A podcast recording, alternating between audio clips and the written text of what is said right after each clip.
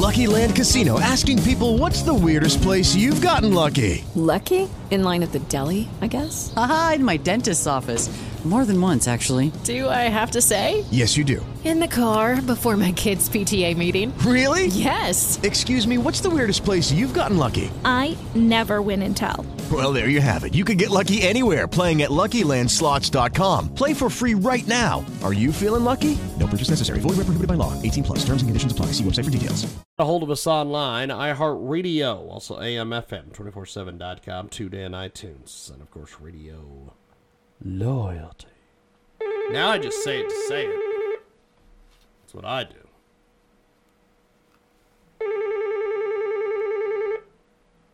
Standing W. Good morning. This is James. Hey, this is Peter Rosenberger. Were we supposed to talk this morning? Yes, I was just getting ready to call you, my friend. Thanks for giving me a call. All right, uh, you'll be hang up. Uh no, I've got you. Just hold on, man. We'll uh All right. we'll get going. I just was getting ready to call you on the on the uh on the phone, so I'm glad that uh, you right. gave me a call. How are you today, Pete? I'm just lovely. I, I'm sorry I had it down at 11:30, and I thought, well, not a problem. Not a problem. I was just getting ready to call you, man. Uh, but All um, but um, uh, Pete, g- go ahead and uh, give us a little bit of background on you, my friend. Uh, talk to us about yourself.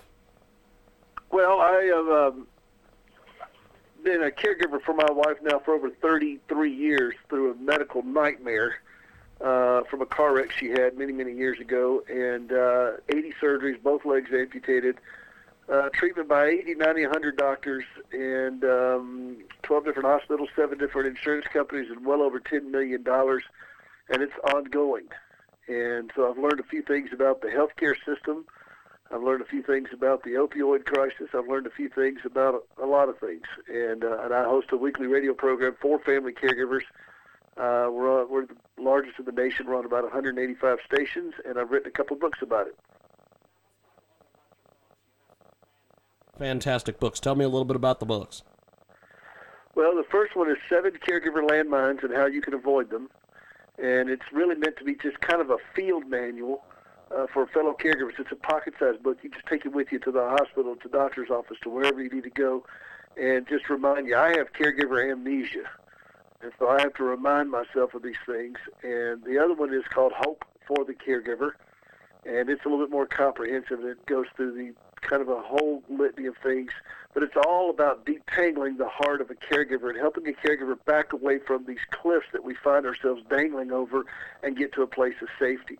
Uh, all too many caregivers, their families just come to blows over this situation. They they they hurl themselves recklessly, financially, emotionally, physically, uh, into situations, and I help them kind of back away. Let's find a path to safety. A great guest with us today. He joins us live here in our broadcast, talking a little bit about uh, his books. And uh, I also want to delve into Bernie Sanders' healthcare plan. Uh, a lot of folks are saying this is ill advised. Uh, talk to me a little bit about this, my friend. Well, let's let's just start with one basic question. Then I have two follow-up questions. One of them is, at what point in Bernie Sanders' life has he had enough credible experience with health care to be able to tell the nation how to do it better? Okay. Your That's an your interesting silence point. Is deafening. Um, I mean, and I think that's the question every one of your listeners ought to ask themselves. We all, every one of America, should. Why? Why are we listening to this guy? What does he know about health care? I mean, I just gave you my resume, and I can tell you what I know about health care. And I think that your listeners would probably agree that okay, I, I got some um, I got some skin in this game, and I understand it. But at what point has Bernie had to wrestle with um, 80 surgeries, uh, 80, 90, 100 doctors, 12 different hospitals, seven different insurance companies? Uh, I've never lost an appeal with an insurance company. Can Bernie say that? Does he do this? Does he? Who does he take care of? What kind of medical crisis does he personally touch every single day? And I think that's the starting point I want to ask everybody to think about when they think of Bernie Sanders talking about uh, taking over this vast component of the national uh, economy of our health care. What does he know, and what qualifies him to have this conversation? And then I have two follow-up questions about Bernie Sanders. Yes, go ahead, jump in there, Before we even get into the nuts and bolts of his health care plan, why should the Democrat Party accept him as their nominee when he's not willing to accept them as his party? Interesting points, my friend. I, I'm just I'm just still struggling with that question a little bit. And this, then the third question I have to ask is, why should the American people want to turn over their health care to a man who would not even fight for his own campaign against Hillary Clinton rigging against him? And then he turned around and endorsed her. Now, what about that instills confidence that this man knows really how to do what he's proposing to do? He has never built a company. He doesn't have any credible experience in taking care of somebody with significant health issues. He won't even accept the name of the party he's trying to get, and he wouldn't even defend his own campaign against the rigged system with Hillary Clinton and turn around and endorsed it. All right, so before we even get into the nuts and bolts of his plan, those are, I think, fairly legitimate questions to ask, wouldn't you say? Yes, yes, indeed. We have got a, a, great guest with us today. Joins us live here in our broadcast, and uh, so so let's talk a little bit about his health care plan here. All right, now he's talking about all these things he wants to make free, and and he's giving this whole litany. We're going to get rid of this. We're going to get rid of that. We're going to get rid of this. Okay, so uh, we already have a program that takes care of the indigent. That's called Medicaid. We already have a program that takes care of seniors and disability uh, people with disabilities who pay into that system. See, the reason why people can go on Medicare is because they've paid into the system. And then we have a program that cares for our, our wounded vets and, and people that have served, worn the uniform in this country. Now, those are three government-run healthcare programs right now. Now, does anybody want to raise their hand and say that those are a model of efficiency? And he's wanting to get away, do away with basically everything and just make Medicare for all. Well, Medicare implies, because of the nature of Medicare, that you've actually paid into the system through wages that you uh, that you've made over your lifetime. And so, when it's time to do, it's and I don't really particularly like calling these things an entitlement. We've paid for them. I've paid for my Social Security. They they forced me to take stuff out of my paycheck, and and put that away, and promise that we'll have this for you when you get older. And now all of a sudden they're just going to say, "No, we're just going to do this for everybody." It's like the whole student loan thing. Oh, wait, wait, wait! I didn't make anybody sign up for that student loan. And now they want to just go ahead and, and just wipe away the debt with uh, Elizabeth Warren there. And so it's the same concept that Bernie's applying to health care. We just want to give it all away. And I'm thinking, wait a minute, when did health care become a right? Now, I know a lot of doctors, and most of them started their journey in medicine in high school uh, studying hard, making good grades, pushing themselves, working two or three jobs to get through school, and all the things that go on involved with it. And now all of a sudden, their services are a commodity that is now a right to the American people, according to Bernie Sanders. And it's Medicare for all. But but think about what's happening with the family caregiver, of which I am one. We provide, there are more than 65 million of us, and we provide uh, basically, if, if we got minimum wage, which Bernie Sanders said should be $15 an hour, then we would be providing a trillion dollars in unpaid labor every year at minimum wage for people who have significant chronic diseases and impairments and so forth. Now, I don't think he's factoring in that unpaid labor into his health care plan. But if we don't show up for work, what happens to the person who's getting Medicare for all. At some point, we're going to have to look at making funerals for all. Because, and by the way, are funerals an entitlement? Are they a right now too? Does everybody have a right to die and be buried? Uh, because unless you're Elvis, you can't be buried in the backyard. And so you're going to have to have a funeral, and somebody's got to learn how to do funeral type things to embalm or cremate. Now all of a sudden, is that going to be a right too? Everybody dies. The mortality rate in this country still at 100%, last I heard. And so, do you see the absurdity of where this goes? And and he and he throws these things out there like he really knows what he's talking about, and yet I look at his background and I see no credible experience to ever having to negotiate with insurance companies on a level that most people in America could respect and say. I see no credible experience having to deal with a healthcare crisis in his life. Like most people could say, oh man, he really gets it. And yet he's wanting the country to trust him. And you look at his tax returns and look how much money he's been paying on taxes.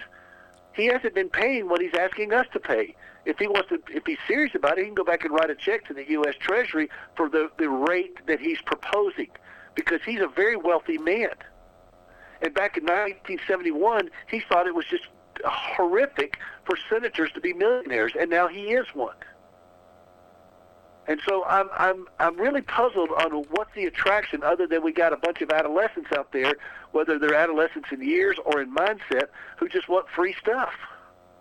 Healthcare is not a right; it is a responsibility, and it is my responsibility. It's my wife, and I married somebody who had a broken body, and I made insurance the priority with her. We brought two children in the world; they were my responsibility to care for, and I made it a responsibility. And now I have elected officials who are telling me that I need to subsidize somebody else who's not willing to do the same hard choices that I made.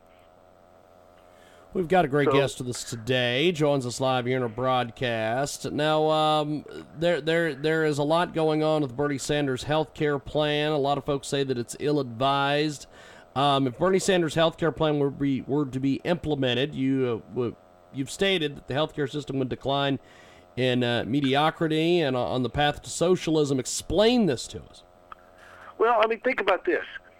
If there's no incentive for you to be successful in the field of your choice, how hard are you going to work at it? The government is telling these people that what they do is a right in the medical world, from phlebotomists to orthopedic surgeons. Healthcare is a right now, according to Bernie Sanders. So, what is the point for me to excel? They're not only telling me my stuff is a right, they're telling me how much I'm going to get paid for it. So, I want you to imagine this. You're laying on a gurney and you're going to surgery, and you ask if the surgeon's any good. Oh yeah, he's a government. He he he got the he got the lowest bid to get this job. Now, who wants that before going into surgery? I have wheeled my wife into surgery now 80 times that I can count and another 100 smaller procedures. I can guarantee you I do not want the lowest government bidder to be operating on her. I want somebody who is so focused on capitalism and wants to be the best that there is no matter what. Because I want that person to be aggressively good at what they do. Now, that's what's going to happen, and that's already what's happening. There's very little incentive. I just had a family member over in Paris that got sick and had to go to the hospital there. That's where Bernie Sanders gets his all his wonderful ideas of socialism is from Europe. And everybody talks about how wonderful this is. I work in Africa. I work over there with the prosthetic limb ministry. We partner over there. It's a, the socialized medicine. Go spend some time over there and see how you like it. And if Bernie Sanders thinks this is so great, let him implement it in his home state of Vermont and test it out and see how the Vermontians like it. Uh, Do you call them Vermontians or Vermontonians? I don't know what you call them. But let him work it out in Vermont. Let him just test it, out or do, do it in just one city in Vermont. Just do it in, hey, just do it in one little town and see how everybody likes it, and then show us the numbers. And if it works, okay, then we'll talk about it. But you and I both know it's not going to work because eventually you get you, you run out of other people's money. We've got a great guest with us today. Joins us live here on the telephone, talking a little bit about Bernie Sanders' health care plan. Now, um, how will all this be? How how was all this paid for, and how will this be paid for? It, no, it won't be paid for. What they're trying to do is they're trying to, to basically insert the government into every part of our lives and take over things. And I, and I really blame one group for this. I really blame the Republican Party because they're the ones that said that they're the adults in the room. And they're the ones that tout conservative fiscal uh, responsibility and all these kinds of things, or at least they, they say that they do. And they've allowed this to pander to people because they want people to like them more than they want people to be healthy. And the goal is not to feel better about all these things. We're not here to just make sure everybody is liked. The goal is for us to be better. I'm never going to feel better about what I deal with with my wife.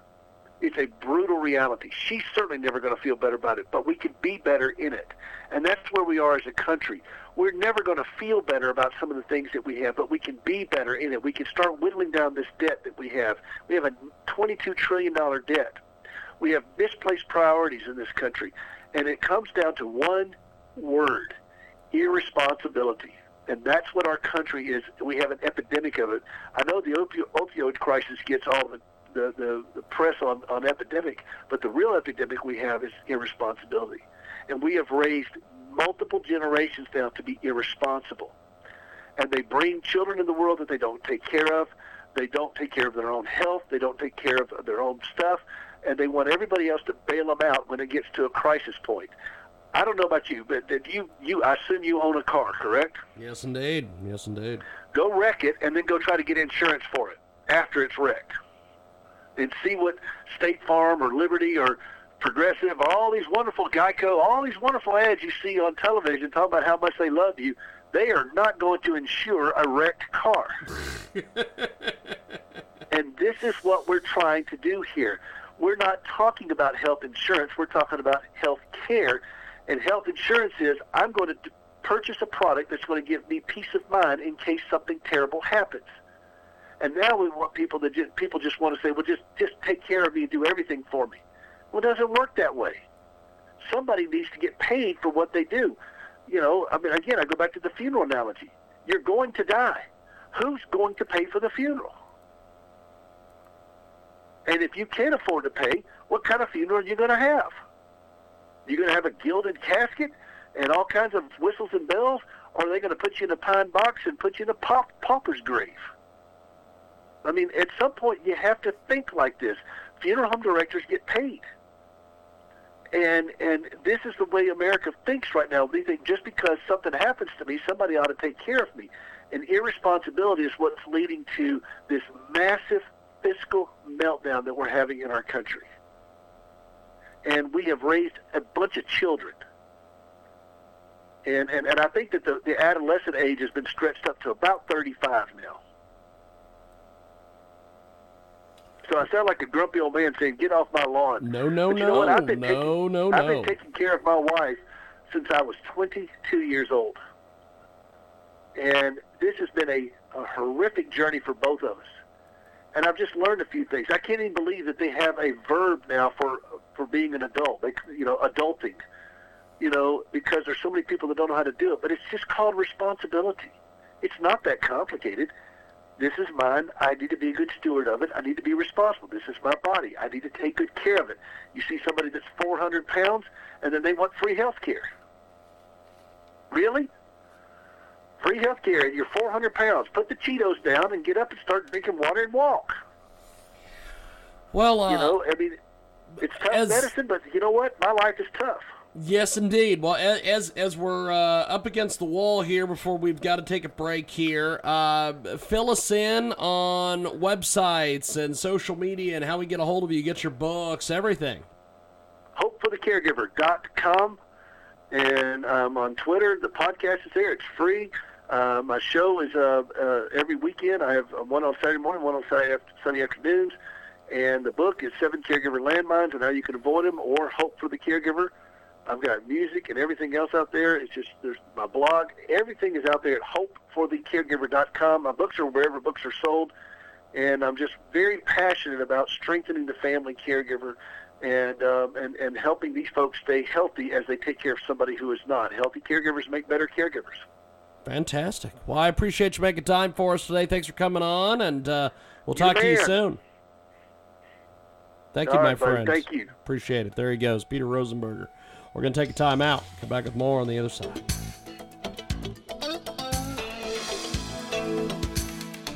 With the Lucky Land slots, you can get lucky just about anywhere. This is your captain speaking. Uh, we've got clear runway and the weather's fine, but we're just going to circle up here a while and uh, get lucky. No, no, nothing like that. It's just these cash prizes add up quick. So I suggest you sit back, keep your tray table upright, and start getting lucky. Play for free at LuckyLandSlots.com. Are you feeling lucky? No purchase necessary. Void where prohibited by law. 18 plus terms and conditions apply. See website for details.